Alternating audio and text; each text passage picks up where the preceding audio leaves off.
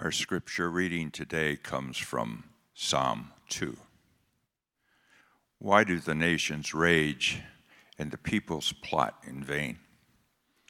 The kings of the earth set themselves, and the rulers take counsel together against the Lord and against his anointed, saying, Let us burst their bonds apart and cast away their cords from us.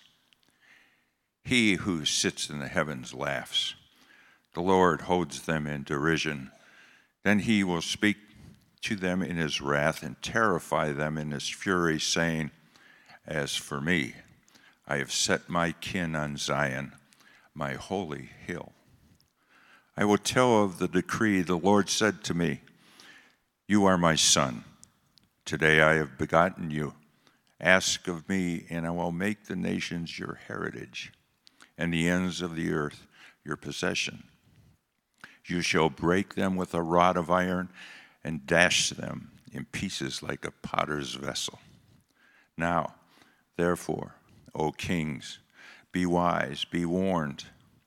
O rulers of the earth, serve the Lord with fear and rejoice with trembling. Kiss the Son, lest he be angry and you perish in the way, for his wrath is quickly kindled. Blessed are all who take refuge in him. This is the word of the Lord. Be seated.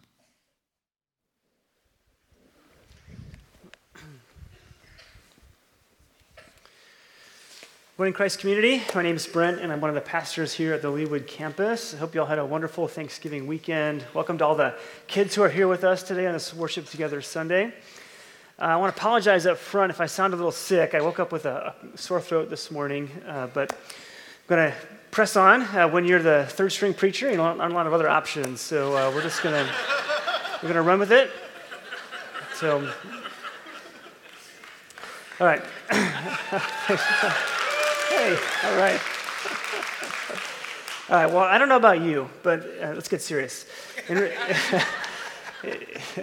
In, recent years, I, the world has seemed more chaotic than it used to be. You know, it's less, less predictable, less stable. It seems like people are more anxious about pretty much everything, and, and I know I am. One of the things I've longed for recently is a return to normal. You know, if things could just get back to the way that they were, I would feel better. Does that resonate with anyone? But maybe what we've been experiencing in the United States in recent years is actually more normal than we realize. After all, most people throughout history have lived with incredible uncertainty, economic uncertainty. You know, will it rain enough for my crops to grow this year? Political instability, unstable and unjust regimes, wars, epidemics, none of these things are new or unusual in the grand scheme of human history. So, this Advent season, uh, I'm trying to stop longing for a return to normal and instead find confidence in something in the midst of uncertainty. It's actually one of the great things about Advent season that we celebrate each year. Each year, we're reminded of what God did in the past, and it gives us confidence about what God will do in the future. Seeing how God fulfilled his promises in the past gives us hope, not wishful thinking, but, but confidence that God will continue to fulfill his promises in the future. And today we kick off our Advent series called The Promised King. And we'll spend the next five weeks exploring this theme of a promised king in the book of Psalms. Now, why the Psalms? Because from beginning to end, the Psalms are a book of hopeful confidence in the midst of great uncertainty. The Psalms praise God for his loving action on our behalf. They cry out to God in anguish, confident that God is not deaf to our cries. They confess sin, knowing that, that our God is gracious and compassionate and eager to forgive. And nearly half of the Psalms are attributed to David. And many of those Psalms explain the circumstances in his life when they were written. They have these little superscripts up near the top. And most of them are actually from pretty dark times in his life. Here, here are a few examples Psalm 3, when he fled from Absalom, his son. Psalm 18, when the Lord delivered him from the hand of all his enemies. Psalm 34, when Abimelech drove him out. Psalm 56, when the Philistines seized him in Gath. Psalm 59, when Saul sent men to watch his house in order to kill him. Psalm 63, when he was in the wilderness of Judah. You get the idea. None of the Psalms say something like, when David was king and all was good in his world. No, when David was running for his life, that's when he sits down to pen a psalm. I think about it, it seems like the most spiritually vibrant times in David's life were not when he was securely on the throne in Israel. It was when he was in the wilderness, running for his life from enemies who were out to get him. David's spiritual vitality was grounded in his confidence that God would deliver him out of trouble and fulfill his promises to him. And these prayers were so powerful and inspired that people started collecting them and arranging them into the books we call the book we call Psalms. We don't know exactly when the book reached its final form, but we know that someone, or probably a group of people, arranged them very intentionally. This isn't just a random collection of 150 poems, it, it has an intentional design to it from beginning to end. And the way the book is designed actually points forward out of a dark and chaotic and unpredictable period of Israel's history to a future in which God would intervene in history and establish his promised king on the throne. And we see this hope for God's coming king right at the beginning of the book. Psalms 1 and 2 are set apart as a two part introduction to the rest of the book, and they introduce some of the major themes that will run through the rest of it. Psalm 1 lays out two paths the path of the wicked, which ultimately leads to death, and the path of the righteous, which leads to fruitfulness and blessing. And then Psalm 2 reminds us that in spite of appearances to the contrary, God is in control of history, and he has set his king, his Messiah, anointed one, on the throne. And this gives us hope through the rest of the book, because if you've read the Psalms, you know there are going to be a lot of ups and downs. They're going to go to some dark places. But even in the midst of those dark places, we remember that Psalm 2 has given us hope that God is in control and he will carry out his plan. We still don't have certainty or the promise for normal any more than David did. But we, what we learn here is that we can have confidence in God's plan, God's king. So if you're not already there, turn in your Bibles to Psalm 2. Let's dig in and see how this works. Starting in verse 1. This is Why do the nations rage and the peoples plot in vain? So Psalm 2 starts with a chaotic scene of nations raging and peoples plotting. It opens with a picture of people who are opposed to God. Thinking back to Psalm 1, they remind us of the wicked of Psalm 1 who will not stand in the judgment. And there are all these little links back to Psalm 1 in this psalm, which is really interesting. And one of them is this word plot. It's, it's actually the same word that was translated as meditate in Psalm 1. It's the Hebrew word hagah, and it literally means to murmur or growl. So in, in Psalm 1, the righteous person meditates the hagah on God's law. If you're meditating on his word, you might be reciting it or murmuring it quietly under your breath. But here in Psalm 2, it's not a righteous person reciting God's law, it's a crowd that has gathered for the purpose of plotting against God. The murmuring, the, the hagahing that you hear is the buzz in the air as they plot together, whispering in their corner away from listening ears, or, or so they think. What are they talking about? So verses 2 to 3 make clear. The kings of the earth set themselves, and the rulers take counsel together against the Lord and against his anointed, saying, Let us burst their bonds apart and cast away their cords from us. This is common in Hebrew poetry, that the image changes slightly from one verse to the next. We started with the, with the big picture of nations and peoples plotting.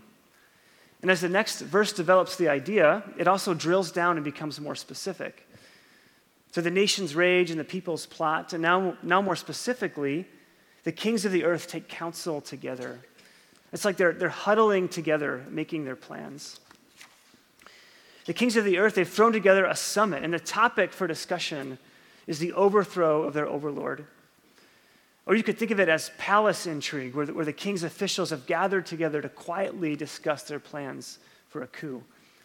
If you've seen the movie The Lion King, this is Scar and the hyenas plotting the overthrow of Mufasa. These rulers or officials, they don't like their king's rule and, and they want to break free of it because they want to rule their own way they want to consolidate their own power and to pursue and promote their own glory.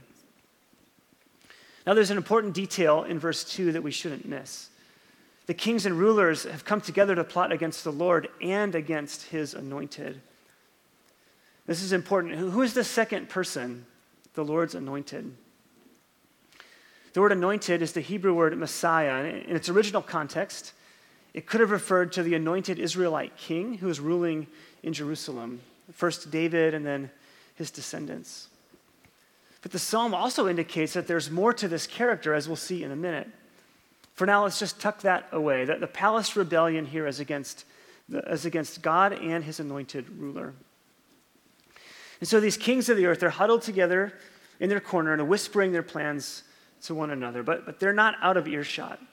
God is listening, and his response is a bit surprising. Verse 4 He who sits in the heavens laughs, the Lord holds them in derision. This plot, this conspiracy against the Lord, it, it doesn't bother him. He's so unconcerned about it that he laughs. It's so pitiful that it's funny. He holds them in derision. Other translations say that he, he scoffs at them or ridicules them, mocks them, or, or even that he makes fun of them. This is like when Elijah squared off against the prophets of Baal on Mount Carmel. You, you remember that story? When the prophets are unable to get their God to answer them, Elijah mocks them. He says, Try yelling louder. You know, maybe he's just deep in thought or he's asleep. And for Elijah, there's, there's no need to fear. We also, we also don't need to fear what God laughs at. If my kids see something that scares them, but I laugh at it, they know they don't need to be afraid. The prophets of Baal, they, they seem scary in Elijah's time. And the kings of the earth of Psalm 2, they seem scary. We're talking about powerful people with global influence. But when we see our Father laughing at their foolish schemes, we know that we don't need to be afraid. So God, so God laughs, but it's not playful laughter. Verse 5 Then he will speak to them in his wrath and terrify them in his fury, saying, As for me, I have set my king on Zion, my holy hill. Wow, that, that's intense. It's important to remember that God's wrath here is an appropriate response to the situation. You know, this, this is Simba at the end of The Lion King, burning with anger at his uncle for usurping the throne. This is righteous anger, and the kings of the earth are right to be terrified. I know the idea of God's wrath can be difficult, but God's wrath is his appropriate response to evil. Miroslav Volf is a, a Croatian theologian, and he's written a lot about, uh, about faith in the context of the war and genocide that took place in the former Yugoslavia in, at the end of the 20th century. Here's what he wrote in his book, Free of Charge. It's a bit of a longer quote. I'm going to read it to you. He says this I used to think that wrath was unworthy of God. Isn't God love? Shouldn't divine love be beyond wrath? God is love, and God loves every person and every creature. That's exactly why God is wrathful against some of them. My last resistance to the idea of God's wrath was a casualty of the war in the former Yugoslavia, the region from which I come. According to some estimates, 200,000 people were killed and over 3 million were displaced. My villages and cities were destroyed, my people shelled day in and day out, some of them brutalized beyond imagination. And I could not imagine God not being angry. Or think of Rwanda in the last decade of the past century, where 800,000 people were hacked to death in 100 days. How did God react to the carnage? By doting on the perpetrators in a grandparently fashion? By refusing to condemn the bloodbath, but instead affirming the perpetrators' basic goodness? Wasn't God fiercely angry with them? Though I used to complain about the indecency of the idea of God's wrath, I came to think that I would have to rebel against a God who wasn't wrathful at the sight of the world's evil. God isn't wrathful in spite of being love. God is wrathful because God is love. So, what happens when the kings of the earth get their way? We end up with a world like the one that Volf described a world of violence and chaos and evil. And there's a lot more that could be said about evil and God's response to it. And if you're struggling with this idea, and, and, and I think most of us probably do at times, I want to invite you to reach out. Reach out to someone here at the church or in your community group or one of the pastors. We would love to talk to you about it. The picture we get in Psalm 2 is that God sees evil, He judges it, and He proclaims that He has set His own king on Zion. And Zion is the, the mountain where Jerusalem is located. The king referred to here is the same person as the anointed, the Messiah, back in verse 3. And again, in the original context when the psalm was written, it could have referred to the human king, to David and his descendants.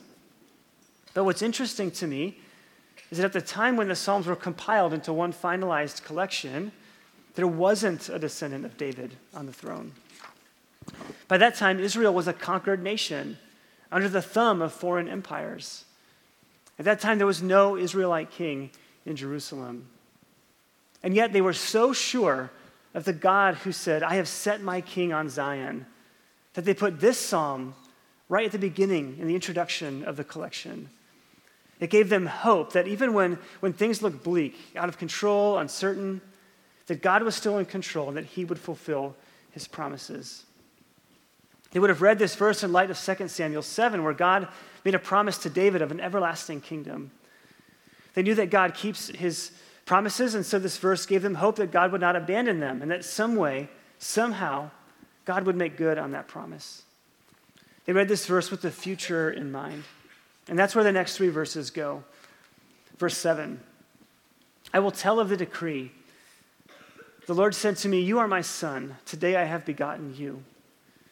Ask of me, and I will make the nations your heritage and the ends of the earth your possession. You shall break them with a rod of iron and dash them to pieces like a potter's vessel.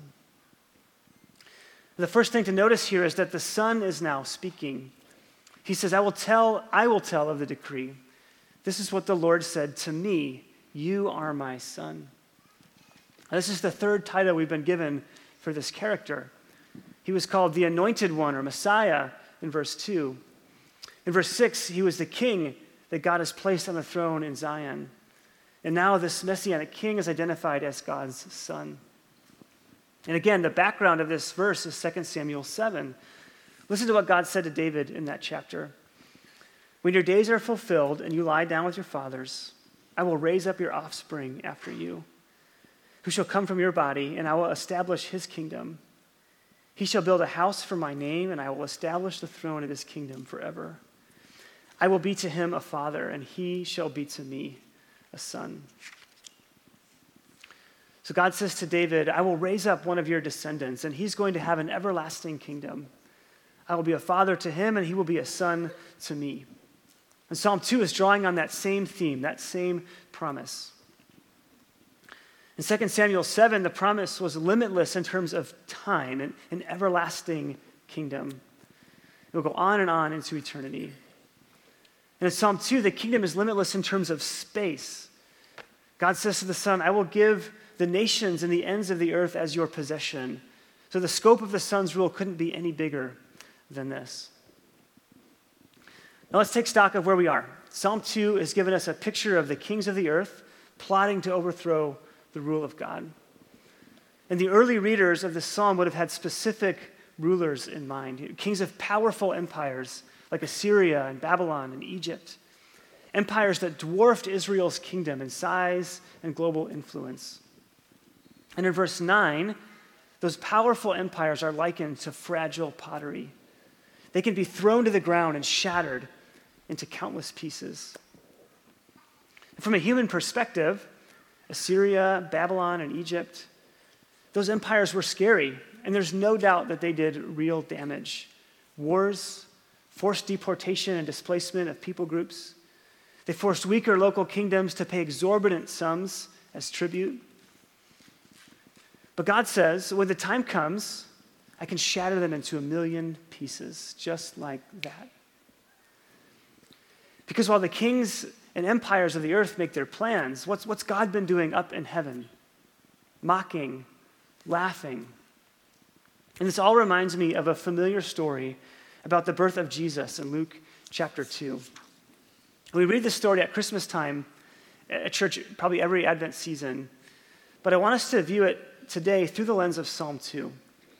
This is Luke, Luke 2, starting in verse 1. In those days, a decree went out from Caesar Augustus that all the world should be registered. This was the first registration when Quirinius was governor of Syria. And all went to be registered, each to his own town. And Joseph also went up from Galilee, from the town of Nazareth to Judea, to the city of David, which is called Bethlehem, because he was of the house and lineage of David, to be registered with Mary, his betrothed, who was with child. And while they were there, the time came for her to give birth. And she gave birth to her firstborn son, and wrapped him in swaddling cloths and laid him, laid him in a manger, because there was no place for them in the inn.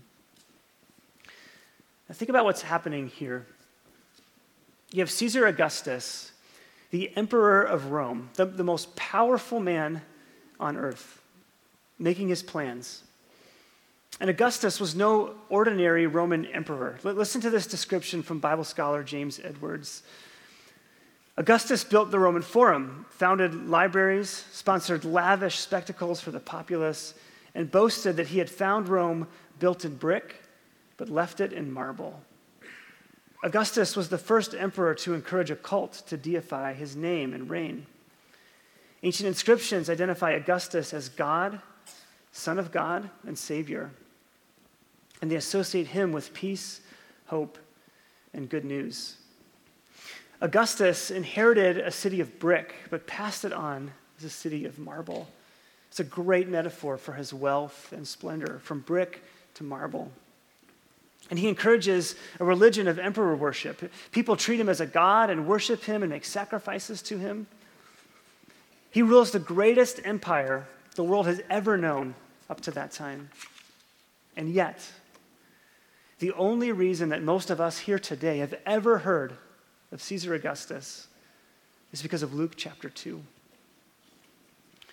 Here in Luke 2, he's consolidating his power, he's, he's scheming. He orders a census to be taken, probably for the purpose of taxation. He needs to know how many people there are so he can squeeze as much cash out of them as possible. Turning Rome into a city of marble is not cheap, and Augustus needs funds.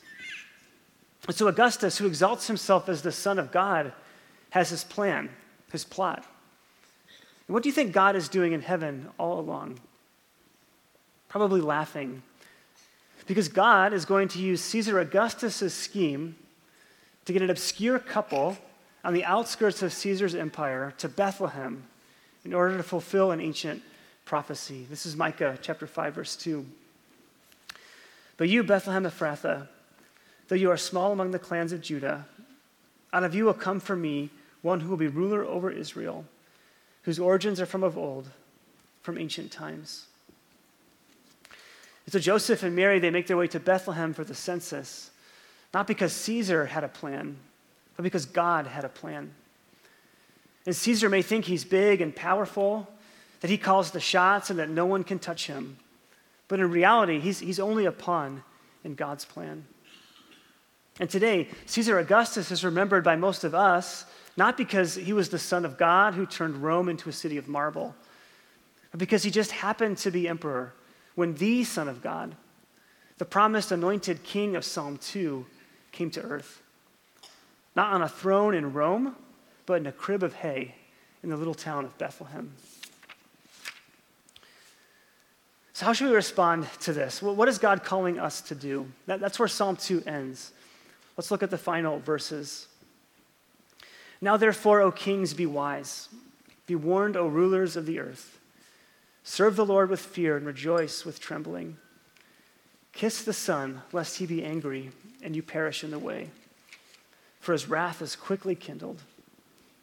Blessed are all who take refuge in him. The psalm ends by addressing the kings and rulers of the earth. The same ones who are plotting treachery in verse 2. Wise up, it says. You've been warned. Instead of plotting treason, serve the Lord and take refuge in him. And kiss the Son. Kiss the Son. What, what does that mean? Kissing the Son here is not an act of intimacy, it's an act of submission. And I want to show you something really cool. Uh, this monument up here on the screen is called the Black Obelisk of Shalmaneser. Okay, it's about six feet tall, so a little, little taller than me, and it was discovered in 1846 in what is today northern Iraq. And it dates to the time of the Assyrian Empire, the 800s BC. These ancient monuments were commissioned by kings to commemorate important national events. So, this monument here, you can see it's covered in pictures that depict these important events uh, during the time of uh, the Assyrian Empire. And this monument uh, from, from that ancient empire, it actually depicts on one of these pictures uh, an, an Israelite king who's mentioned in the Bible. It's believed to be the earliest depiction of a person who's mentioned in the Bible. That's pretty cool. So here's, here's the image blown up so you can see it. The guy who's standing just left of center there, uh, in the middle left of center, is uh, Shalmaneser III. If any of you are native Assyrian speakers, you can p- correct me on the pronunciation, by the way. That's, that's the king of Assyria there. And uh, the guy who's bowing down at his feet, that is, uh, the inscription above identifies him as Jehu, who was one of the kings of Israel. And you can read about him in 2 Kings chapters 9 and 10. So you see what he's doing? He's kissing the feet of the emperor of Assyria. He's bowing down in an act of submission. And the inscription above it also identifies all the gifts that he brought to that king as tribute. So, unfortunately, King Jehu of Israel is not kissing the son of Psalm 2. He's kissing the feet or giving his allegiance to, to the king of Assyria because that seems like the prudent thing to do. After all, Assyria was a powerful empire, much stronger than the nation of Israel at the time.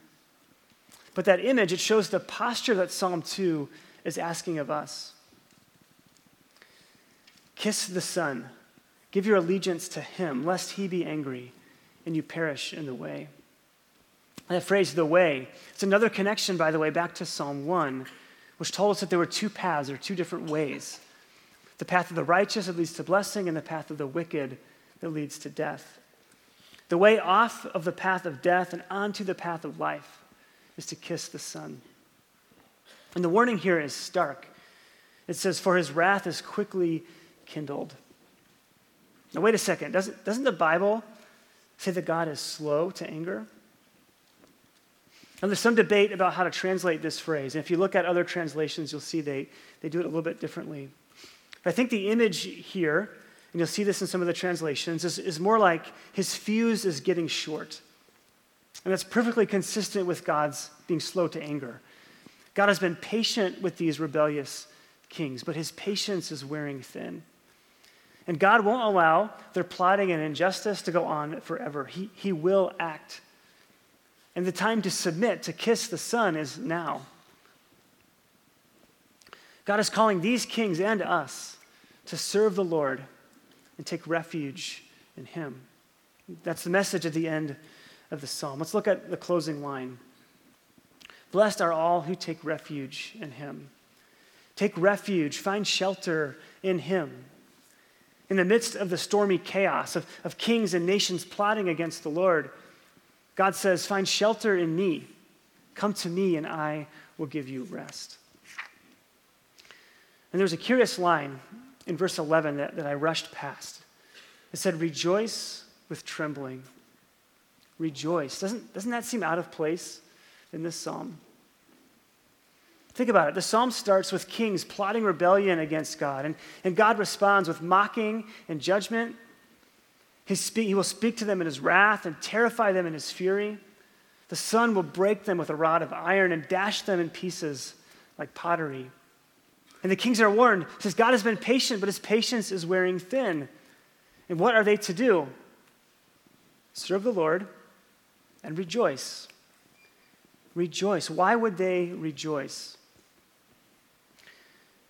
The only reason I can think of is grace. These rebellious kings can rejoice because our God is a gracious God. The kings deserve wrath, but with God, there's always an opportunity to turn and find grace. And when God's grace is given to rebels who deserve only wrath, there's only one pop- proper response rejoice.